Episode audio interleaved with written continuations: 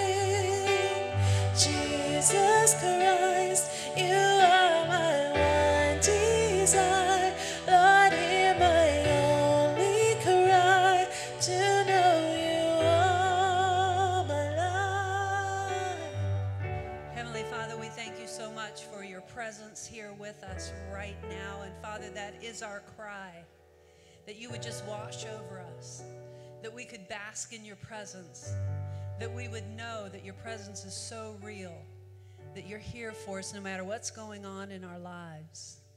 Father, thank you for the peace that passes all understanding when we keep our eyes and our faith and our trust in you.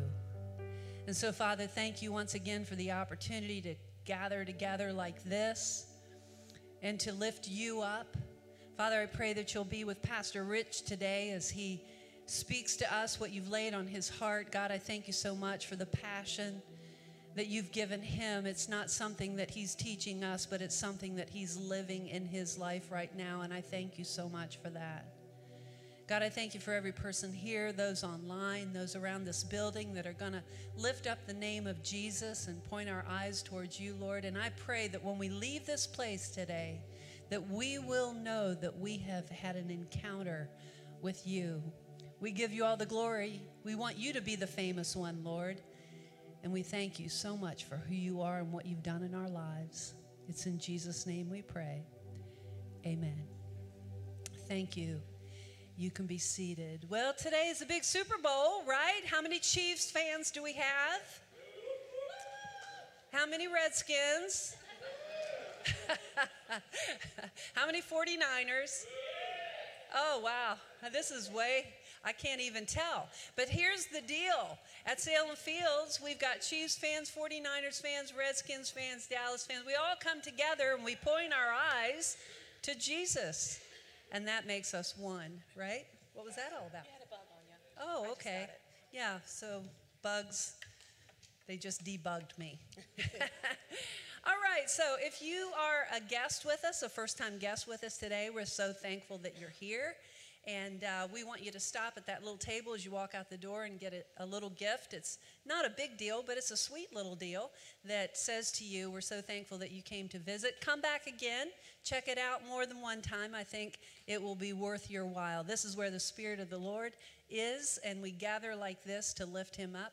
And uh, you can't ever beat that. There's a connection card in your program, and that's just a way for you to communicate with us.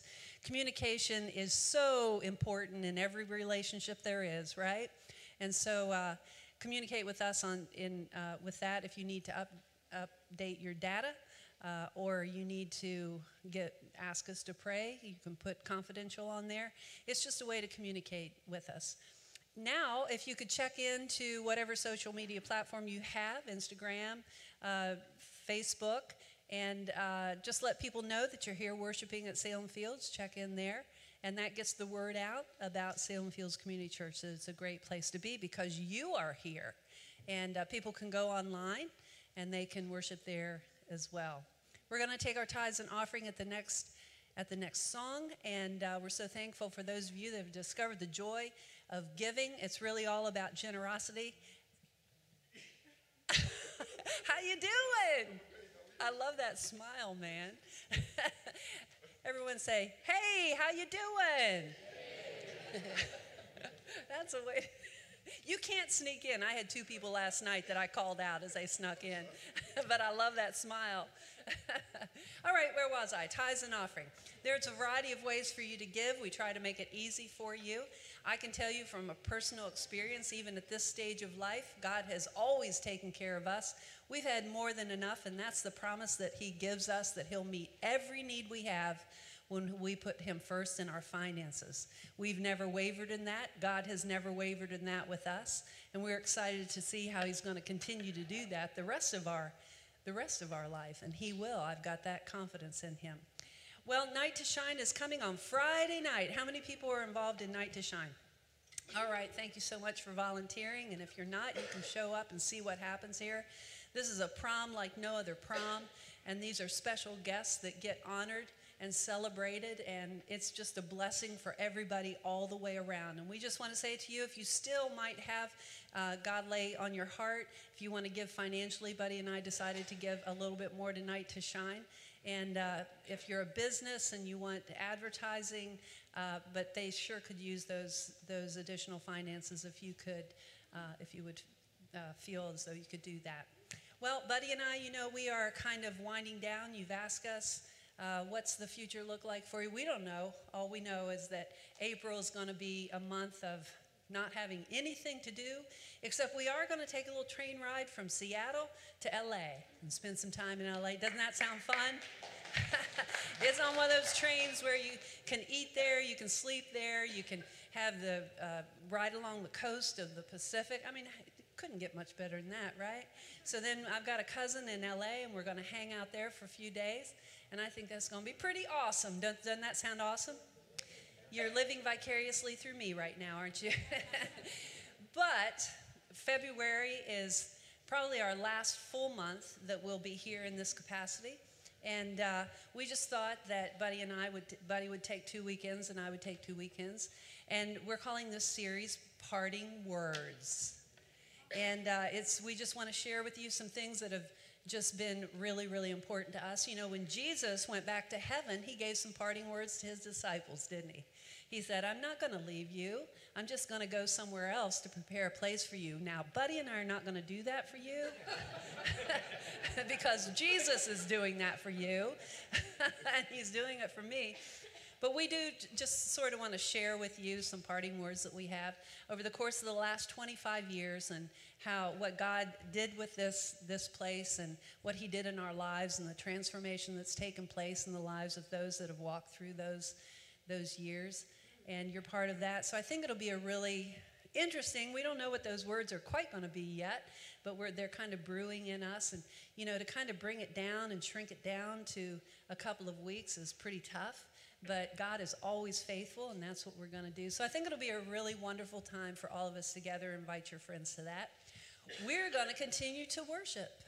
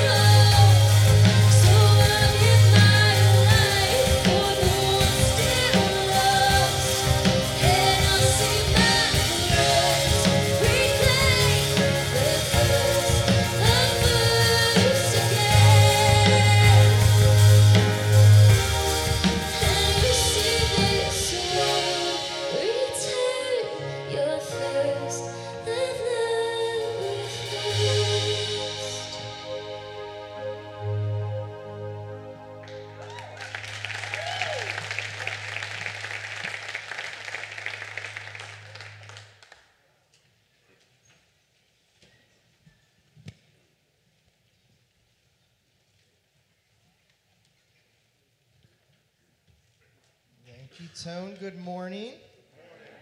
Happy Super Bowl Sunday.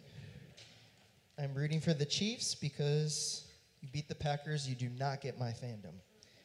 So, that's that. And my dad's a Chiefs fan, so I got to throw him a bone a little bit. So, uh, well, good morning. So glad that you guys are here. Uh, I'm really excited about the message that um, I get to preach this morning. You know, sometimes in, in Scripture, God will lead me to a passage or He'll lead me to a story, uh, and then He'll just make me sit there because that means there's something that He's really wanting me to understand. There's something that He really just wants to get in my brain. And so I, I've been uh, really in this story uh, for the last really month. And so now I just feel like I, I get the opportunity to kind of bring what I feel like God's been teaching me and kind of share it with you. But hopefully, uh, God will use it to speak to you, to encourage you, uh, so that you'll leave here this morning just feeling empowered uh, and really just ready to pursue uh, the things that God's putting on your heart to pursue with a confidence and a trust in Him. And so I'm actually going to talk about the story of David and Goliath this morning. And uh, a lot of us are familiar with this story, but uh, there's something within it that I really hadn't paid too much attention to before until now. And so, uh, really want us to kind of look at this story with maybe a fresh uh, set of eyes and just really just see what God wants to speak through it. And so, um, I'm going to read a lot of scripture here within this story, but it's because I really want us to get the full. Uh, context. And so, to kind of uh, preface it, to, to get us up to the point that we're going to start from, uh, King Saul is named king of Israel. So, uh, really, the Israelites say, you know what? We want to be like every other uh, nation out there. We want to have a king. And God says, well, really, all you truly need is me. But if you really want this king, here you go. So, he anoints uh, Saul king. And, and Saul was a good king, but he ends up making some choices that go against what God has asked him to do. And so, because of that pride and because of that disobedience, God removes his anointing from King Saul and he places this anointing to be the next king on a little shepherd boy named David. And so, David is really considered pretty insignificant at this point uh, in our story. I mean, to the point where uh, the prophet comes to anoint the next king of Israel, and David's dad doesn't even call him in from the field because he's like, surely it's not my son David. It's got to be one of his other brothers. But no, God wanted David. And so David will eventually become king, but he isn't yet. King Saul still reigns. And King Saul and the Israelite army are out fighting their uh, nemesis, the Philistines. The Philistines are not the best people at all. These are people that literally anything goes in their culture. They worship uh, a bunch of fake gods and they just do a lot of bad things. And a part of the Philistine army is this big mammoth of a human named Goliath. And so Goliath is out taunting the Israelite army, saying, Who's going to come and fight me? Who's going to come and defeat me? Well, meanwhile, David's dad says, You know what? Your brothers are out fighting. Why don't you go take them some lunch? Again, this is how David is kind of viewed at this point. So David comes out to bring his brothers some lunch, and he hears Goliath taunting the Israelite army. He's like, oh, whoa, whoa, whoa, time out. Surely this guy is not mocking God and not mocking us. I'm going to go take care of this guy. And well, word gets to King Saul that David wants to do this, and this is where we pick up in the story. So, again, it's a lot of scripture here, but let's pay attention to everything. Let's get the full context of this story. So, when the words that David spoke were heard, they were repeated before Saul, and he sent for him. And David said to Saul, Let no man's heart fail because of him, Goliath. Your servant will go and fight with this Philistine. And Saul said to David, You are not able to go against this Philistine to fight with him, for you are but a youth, and he has been a man of war from his youth. But David said to Saul, Your servant used to keep sheep for his father. And when there came a lion or a bear and took a lamb from the flock, I went after and struck him and delivered it out of his mouth. And if he arose against me, I caught him by his beard and struck him and killed him. Your servant has struck down both lions and bears, and this uncircumcised Philistine shall be like one of them. Gotta like David's confidence. For he has defied the armies of the living God.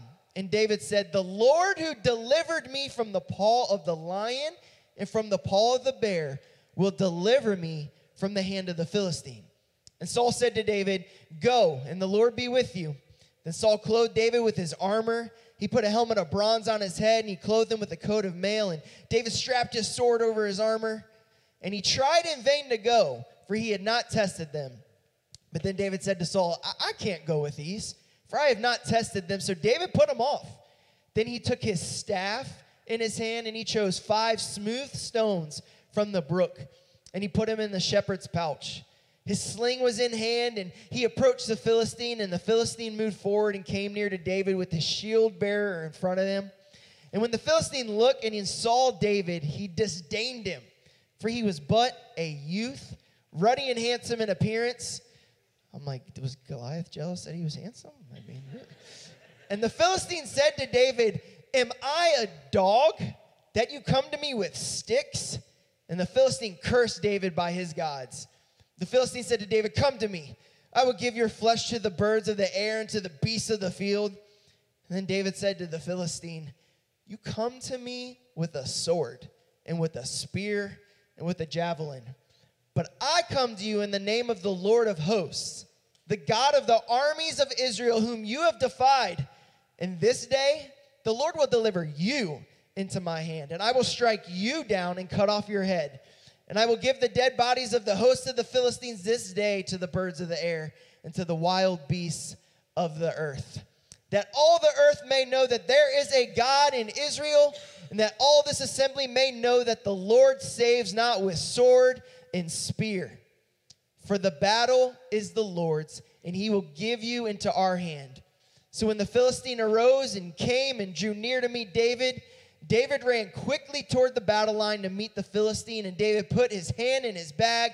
He took out a stone and he slung it and struck the Philistine on his forehead. The stone sank into his forehead, and he fell on his face to the ground. So David prevailed over the Philistine with a sling and with a stone, and struck the Philistine and killed him. There was no sword. Can y'all say no sword?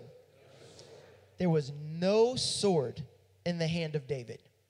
Then David ran and stood over the Philistine, and he took the Philistine's sword and drew it out of its sheath and killed him, cut off his head with it. And when the Philistines saw that their champion was dead, they fled. And the men of Israel and Judah rose with a shout, with confidence now, and pursued the Philistines as far as Gath and the gates of Ekron, so that the wounded Philistines fell on the way from Shaaraim as far as Gath and Ekron, and the people of Israel came back from chasing the Philistines, and they plundered their camp. Father, thank you so much for your word. I just pray that you will just use it to speak to us this morning, that you would teach us, and that you would show us, God, what you would have us learn this morning so that we truly can grow in our faith in you, our understanding with you, and our relationship with you. We love you and we praise you. In Jesus' name, amen. Now, David's victory was massive. The boy never should have been able to defeat the champion Goliath in his strength, but he laid waste to him. Uh, he laid waste to what an entire army was afraid to face, including King Saul. And I love what David says, where he says, You come to me with a sword and spear, but I come to you in the name of the Lord of hosts. The Lord will deliver you into my hand, and I will strike you down and cut off your head. The confidence in who God was, not in his stature, not in the, the weapons that he possessed. It was just truly his confidence was in God and God alone. That moment made David famous throughout all of Israel. But that moment also started to make King Saul a little jealous. See, God had anointed David to become king, but Saul was still reigning. And David had done nothing but show devotion to him, but the pride that led to Saul's anointing being removed was starting to fester up this jealousy to the point where over time as david went out and continued to defeat more and more adversaries and his name became more and more famous amongst israel the more and more jealous saul got until he made up in his heart i'm going to go kill david. Well luckily jonathan saul's son was david's best friend and he tips david off like hey my dad's coming to kill you. You need to go and you need to go now. So david flees to a place called nob and he visits a, a priest named Ahimelech. And, David is getting ready to, to leave to continue to get away from Israel and, and flee Saul. And so he comes to this exchange with Ahimelech, and he doesn't know that David is running away from Saul. He just thinks David is on this mission. And so that comes to this exchange in 1 Samuel 21, verses 8 through 10. Then David said to Ahimelech, Then have you not here a spear or a sword at hand? For I brought neither my sword nor my weapons with me, because the king's business required haste. David's under operating under this uh, thing that, oh, I, I had a mission for the king, that's why I had to go quickly. But the priest said, Well, the sword of Goliath, the Philistine, whom you struck down in the valley of Elah, behold, it is here wrapped in cloth behind the ephod. If you will take that, take it, for there is none but that here. And David said, There is none like that. Give it to me.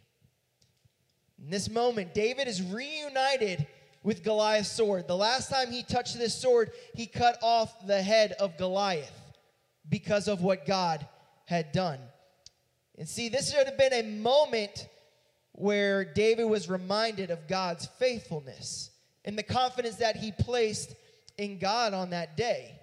But instead, he takes the sword, he sees it for what it is a weapon, and he actually takes it and he goes to live amongst the Philistines. The very people that Goliath came from, the very people that mocked God, that mocked the God that he trusted then, he's actually going to go hide and live with them now because of fear. Somehow, the faith that emboldened David against the Philistines has been choked out. And it has sent him to live in a place full of compromise and absent from the very land where God wanted him to be, where God was raising him up as king. See, Goliath's sword was a trophy. It was a reminder of the faithfulness of God in one moment of time, but now to David, it represents this false idea of self strength and protection. See, David even says about the sword, there is none like that. Give it to me, as if somehow this sword holds special power. But just as David mocked the sword when it was in Goliath's hands, because of the immense power of his God, he has now succumbed in fear, thinking that this sword somehow holds the strength that the Philistines thought, the very people he was now going to live amongst.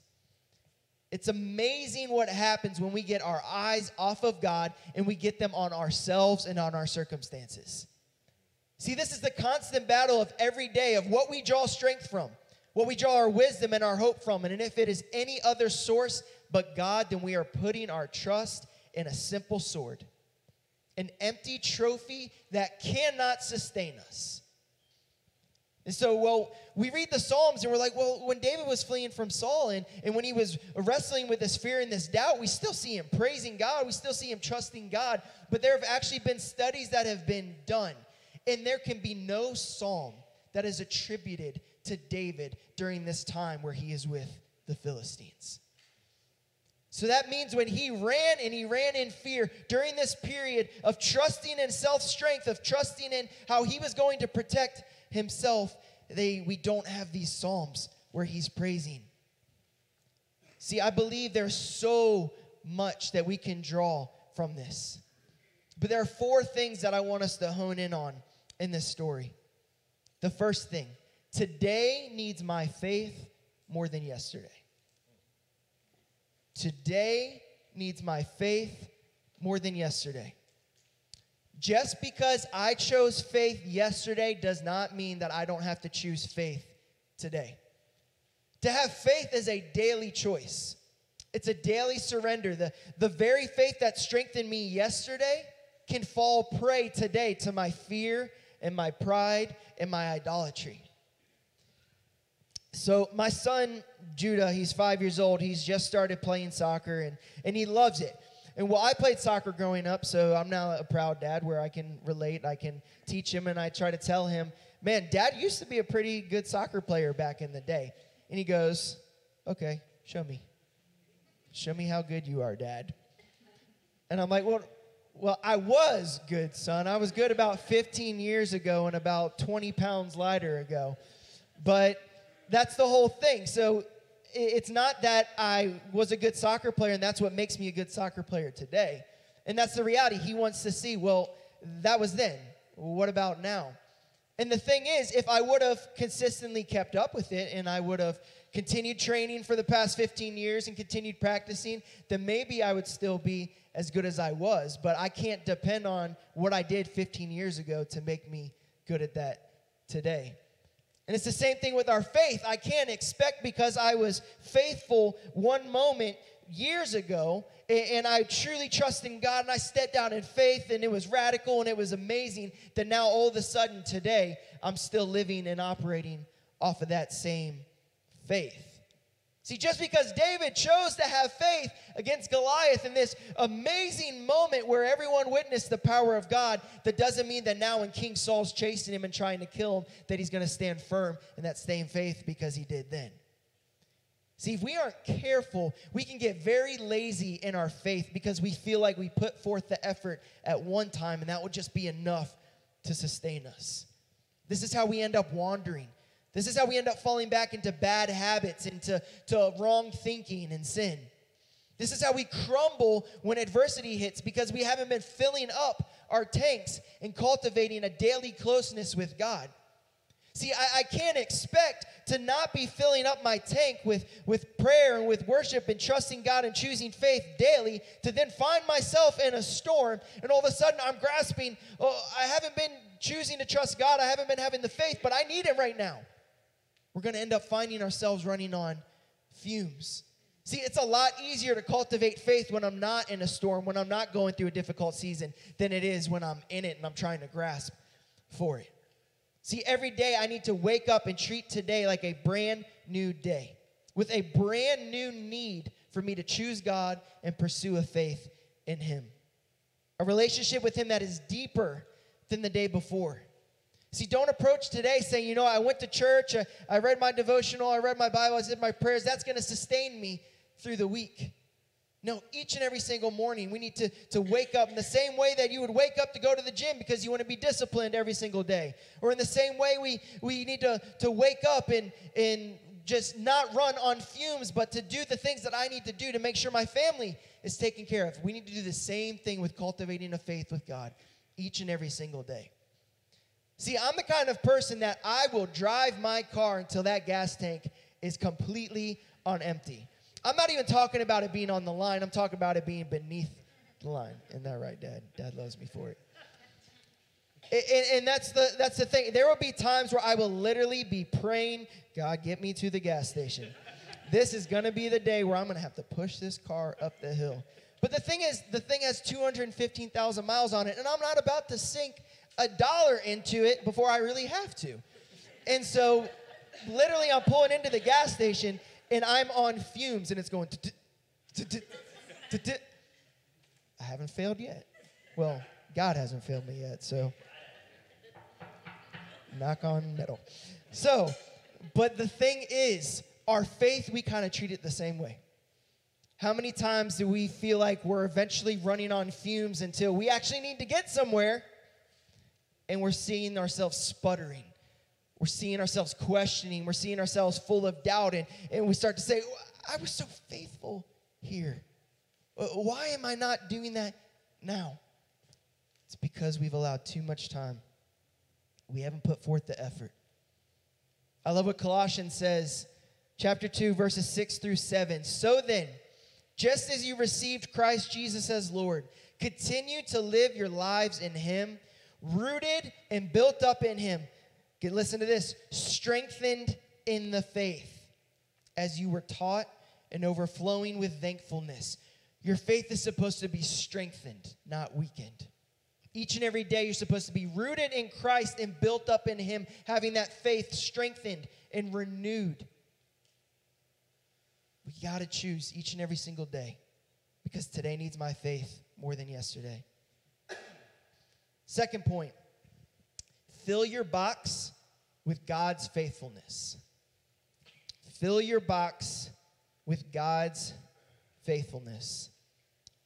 There's a story in Joshua, and the Israelites have just crossed over the Jordan River on dry ground. Literally, they've seen God part the waters a second time, and they walk on dry ground. They get to the other side, and Joshua has each of the 12 tribes of Israel pick up a stone and build an altar. It says, In those 12 stones, which they took out of the Jordan, Joshua set up at Gilgal. And he said to the people of Israel, When your children ask their fathers in times to come, What do these stones mean? Then you shall let your children know Israel passed over this Jordan on dry ground. For the Lord your God dried up the waters of the Jordan for you until you passed over, as the Lord your God did to the Red Sea, which he dried up for us until we passed over, so that all the peoples of the earth may know that the hand of the Lord is mighty, that you may fear the Lord your God forever. So, in other words, he says, Look, we need to set up this monument, this statue, so that the generations that come, they can return to it and they can be reminded of the faithfulness of God and what he is able to do then. And the same God that did that for them then is going to do it for me now. And I can be reminded of that every single time I look at that. Let's bring this into a real modern day example we collect boxes and we will put different awards, we'll put different trophies, different things that we've done. And it's not that the trophy itself is special, it's what it represents. This is a reminder of uh, an achievement from the work you put in or the effort you put in. Somebody's going to lift a Super Bowl trophy tonight, and it's not the trophy that they won, it's what the trophy represents, which is a championship. And so, the same thing, we collect these things and we pull them out, reminders of a different time and a different period. And the whole thing that we need to make sure that we are doing is that we are collecting boxes of God's faithfulness, trophies of what God has done in our lives, so that we can pull out our box and we can pull up that faithfulness of God and be reminded, man, God did this in my life. It, look at, oh man, I, I'm in this struggle, but I remember, oh man, I remember what God did then. So now I'm able to stand and have the confidence and be reminded of who He is.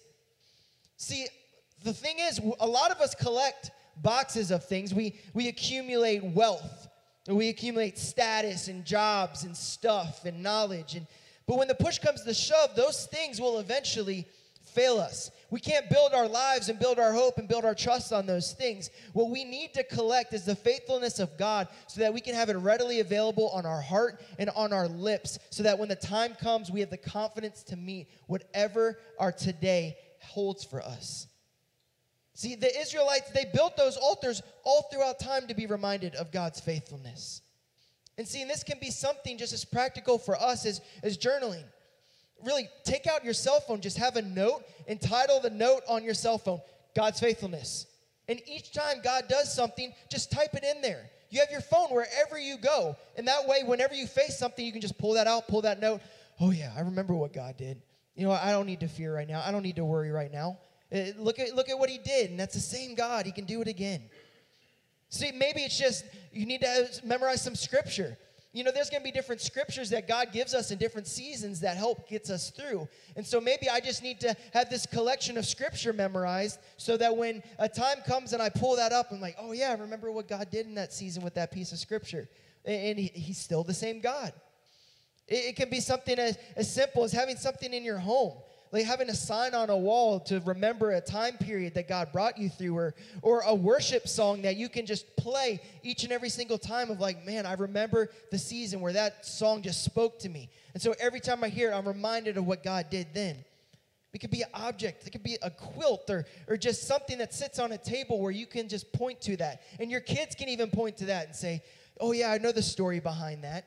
In the same way, the generations of Israel could point to that altar and say, oh, I remember the story of what God did there, parting the waters and then walking on dry ground. Our kids can then also see the same thing. I remember the story of where, you know, God did that for mom and dad, or you know what? Uh, the neighbors come over. Oh, I remember where God brought them through that season. We need to have these reminders, these trophies of what God has done, of his faithfulness. See, the reason that, that David had the confidence to defeat Goliath in the first place do you guys remember back with what he said? He said, uh, I went after those bears and those lions, and your servant struck down both lions and bears, and, and this uncircumcised Philistine shall be like one of them. And the Lord who delivered me from the paw of the lion and the paw of the bear will deliver me from the hand of the Philistine. David had the confidence because he had built up this moments of God's faithfulness of when he defeated the lion and he defeated the bear, and the same God that helped me there is surely going to help me now. And the thing is, the sword of Goliath, when David possessed that in his hands and he's running in fear of Saul, should have been a reminder of God's faithfulness. But it wasn't. Why? Because David had also been collecting some boxes of other stuff fear, anxiety, doubt, worry.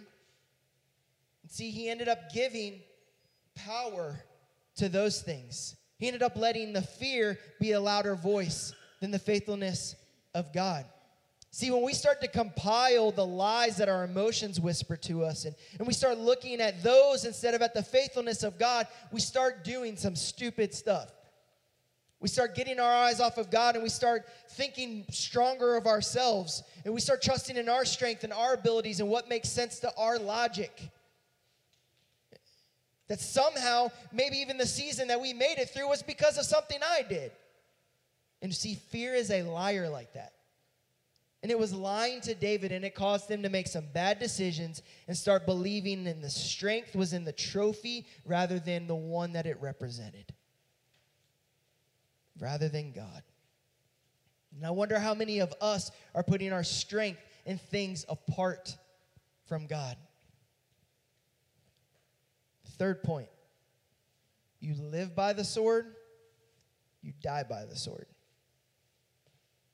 You live by the sword, you die by the sword. Matthew 26, we find Jesus in the Garden of Gethsemane with his disciples, and he's getting arrested. And listen to what happens and what Jesus says. At this, one of Jesus' companions drew his sword and he struck the servant of the high priest, cutting off his ear. Put your sword back in its place, Jesus said to him. For all who draw the sword will die by the sword. Are you not aware that I can call on my Father and he will at once put at my disposal more than 12 legions of angels? See, Jesus was demonstrating that this moment was not about the strength of his disciples, it wasn't about their logic, it wasn't about their might. This was all about the will of God. Jesus was walking by the Spirit and wanted to convey that to his disciples too. And just like David told the Philistines on the day he killed Goliath, I come to you in the name of the Lord of hosts, the God of the armies of Israel. Jesus says, Are you not aware that I can call on my Father? And he will at once put my disposal more than 12 legions of angels? It wasn't about the swords. It wasn't about self strength. It was always about the will of God and the power of God. And Jesus, in this moment, was conquering something far greater than some soldiers. He was conquering the Goliath of sin and death and teaching us in the process that reliance on anything other than God and His will will prove to be our downfall. He's saying, You live by the sword, you die by the sword. You live by God and you trust in Him and you trust in His will and His ways as something far greater, something far greater than you can see or understand. Wherever I place my confidence is what I am depending on to see me through adversity. And I have news for each and every single one of us. If we are placing it in something other than God, we are on unstable ground. If my confidence is in my wealth, when the money's gone, then I'm gonna be a wreck. If my confidence is in my health, when my health deteriorates, then I'll break. See, David put his confidence in the sword and in his wits and military prowess when he's fleeing Saul to the point that it took him away from God's plan and ultimately delayed him come, becoming king by years. David forgot that the strength was not in the sword. How easily we forget how imperfect and flawed and a mess we are without God's power and without his strength, and we just stumble our way through life hoping to make good decisions and to achieve some form of worldly success. But God desires more for us, He desires better for us. He doesn't just want us to make it through life, He wants us to experience life to the fullest And yes, that means even when it's hard, even when we face the most difficult fights, when we face giants, God wants us to still be able to experience what He is able to do in those situations. Stop running to other things besides God to figure out life and to get you through a season. Your sword will not help you. You might cut off a few, year, few ears in the process, but it will not give you the fullness of God's plan and the power of His Spirit. And the last point legends never die. Legends never die. See, when David had defeated Goliath and him and King Saul and, and the Israelite army, they return, they're greeted with this. And the woman sang to one another as they celebrated Saul has struck down his thousands, and David his ten thousands. See, that was the song that Saul and David returned to. And so no wonder Saul was getting a little bit insecure. He's like, whoa, whoa, whoa, whoa, whoa.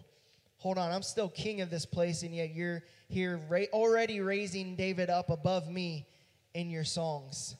See, the truth is, though, David had become famous throughout all Israel that day, and he had even become famous amongst the Philistines. He defeated their champion. And it's funny because actually, the very first thing that someone says when David flees to the Philistines, when he's running away from Saul, someone says, Isn't this the one that they sing the songs about? See, it wasn't David that made himself a legend, though. God had. David could not do anything that he did without the favor of God in his life. And in that moment when Goliath was defeated, David knew that too. But if we aren't careful, it's extremely easy to get our eyes off of God and to get them onto ourselves. Listen, we can accomplish a lot in this life just by willpower and by effort and by self strength. But I would rather do one thing that God wanted me to do that glorified Him than a thousand things that made me look good in the eyes of men and that got applause.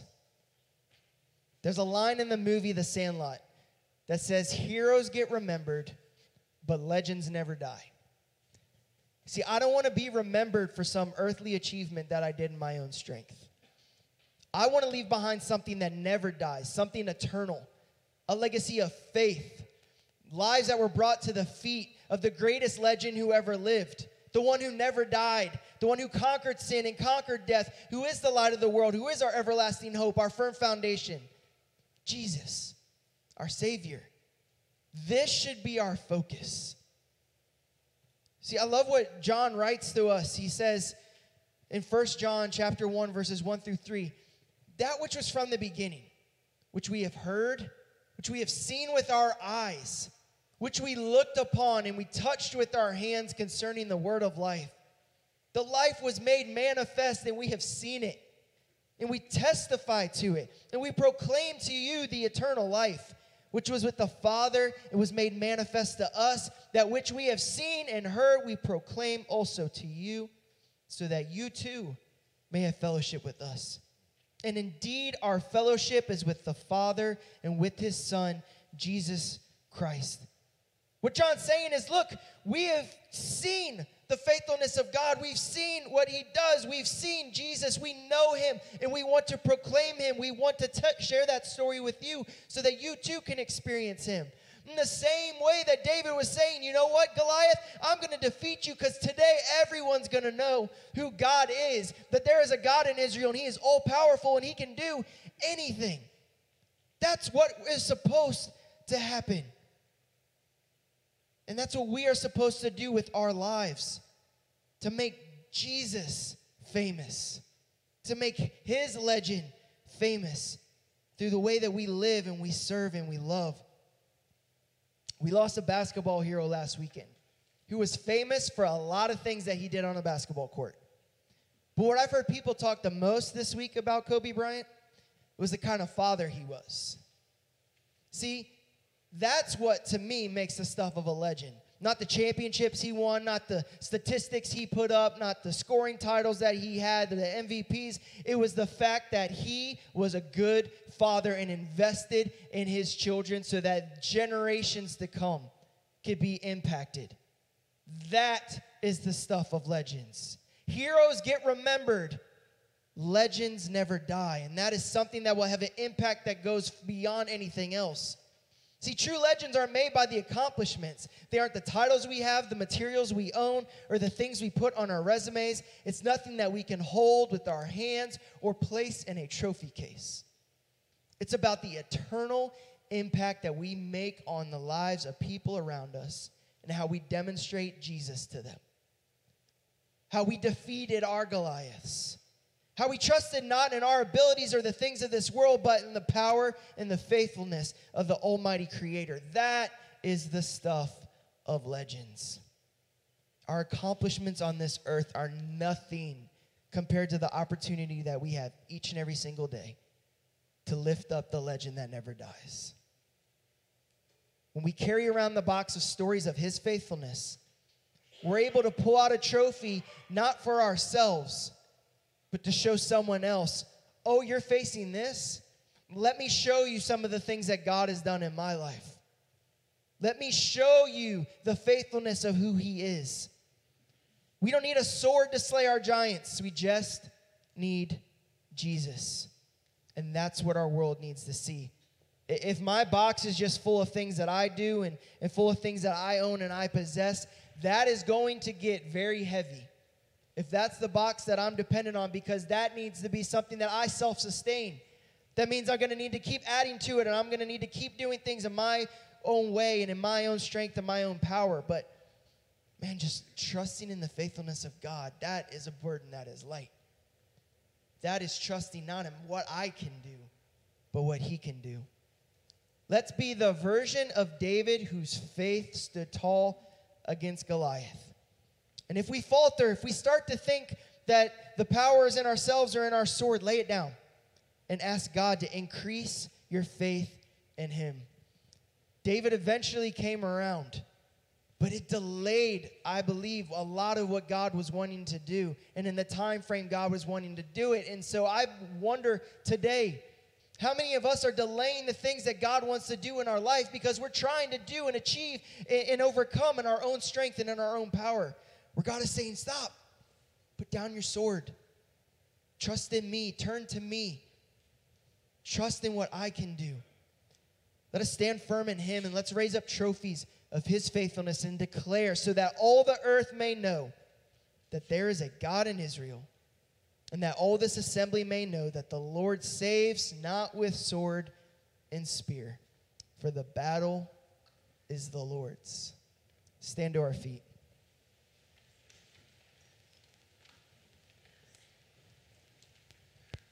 Can see why David would think this thing would protect him.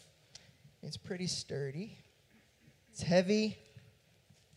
I've only cut myself twice. But the thing is, this is something that's earthy. This is something that I can touch and I can control. I can do something with this. I can I can defeat my enemies with this. But can I? Because at the end of the day, I'm still me holding a sword, and he's still God who holds the universe in the palm of his hands. And I just wonder how many of us think that we need the sword? I mean, if David just would have just stopped and said, Look, I'm running from the guy that was running from Goliath.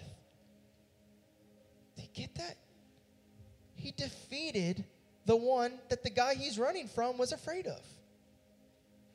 But fear is a liar and it can do some crazy things and tell us some crazy stuff that gets our eyes on ourselves and what I can do in order to overcome. And I believe that God has, has showed you guys some things this morning. Uh, I wonder what swords you need to lay down. I wonder what things you've been trying to do and trying to accomplish and trying to defeat in your own strength that God is saying, put it down. Put it down. Trust me. You have me. I'm all you need. I'm your source. I'm your strength. And if I am for you, what can be against you? You don't need to run anymore. And so maybe you also just need it during this worship song, just pull out your phone and start writing down the things that God's done in your life. Start writing down the times where you've seen his faithfulness so that when you leave those doors and you go out and you face the things that life has for you, you can pull that up and say, Nope, God did that. Nope, that's who God is. I, I understand what I see, but I'm trusting in something greater. Take these moments. Start doing that. Start thinking over the things that God has done in your life. Start thinking of the things that you need to lay down and lay them down. Let's worship together respond. Let's let God do what He needs to do. Let's not rush out of these moments. Let's just let God speak.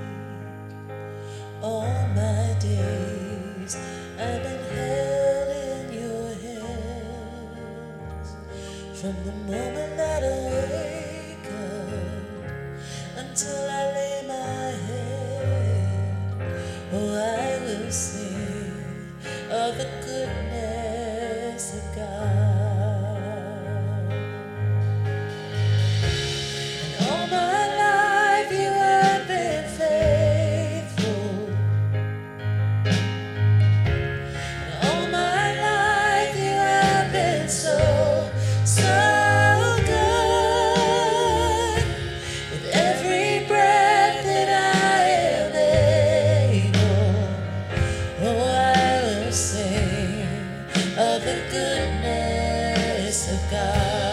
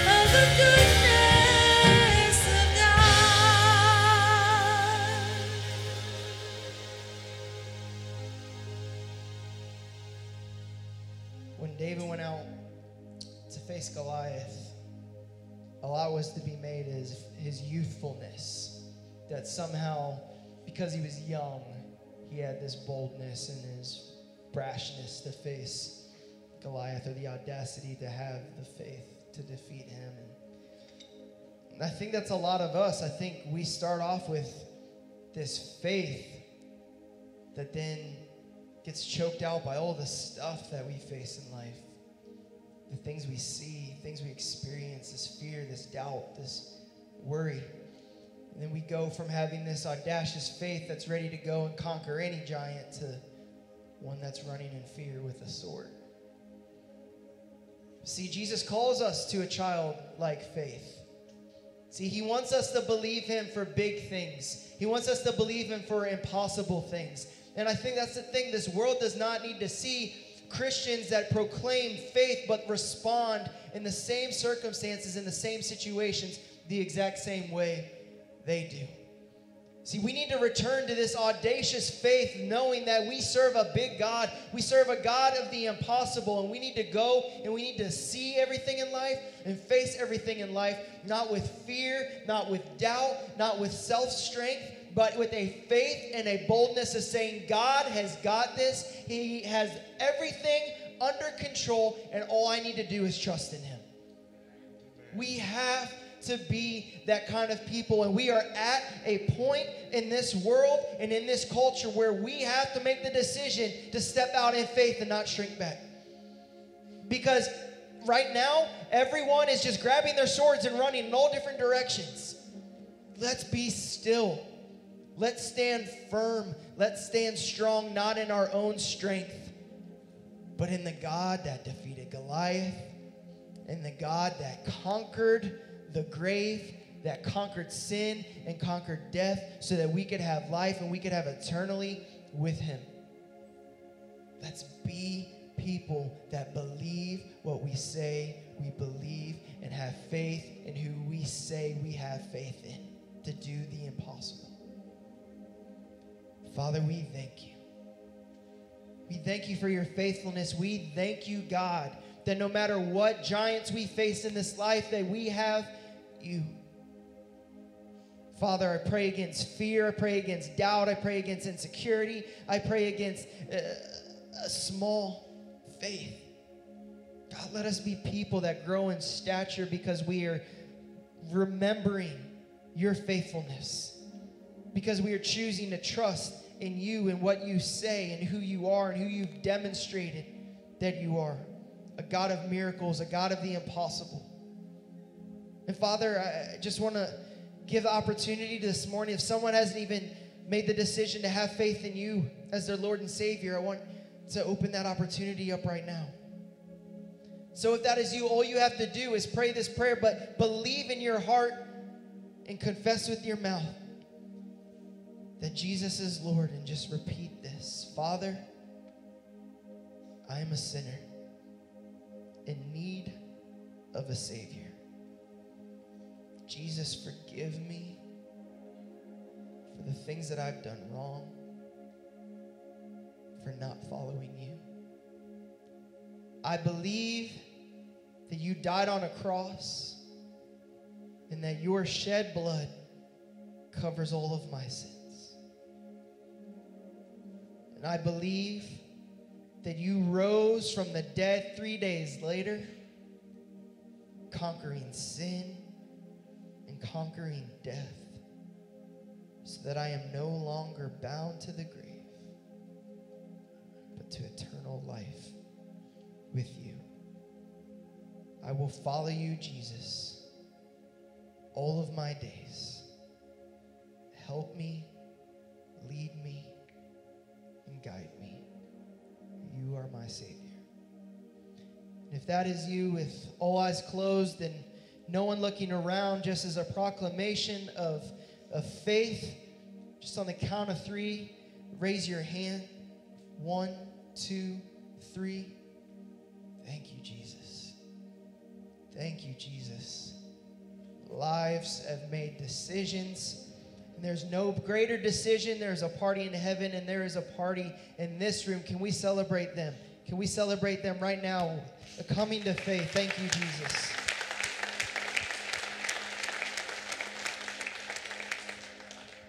Father, we thank you for your goodness.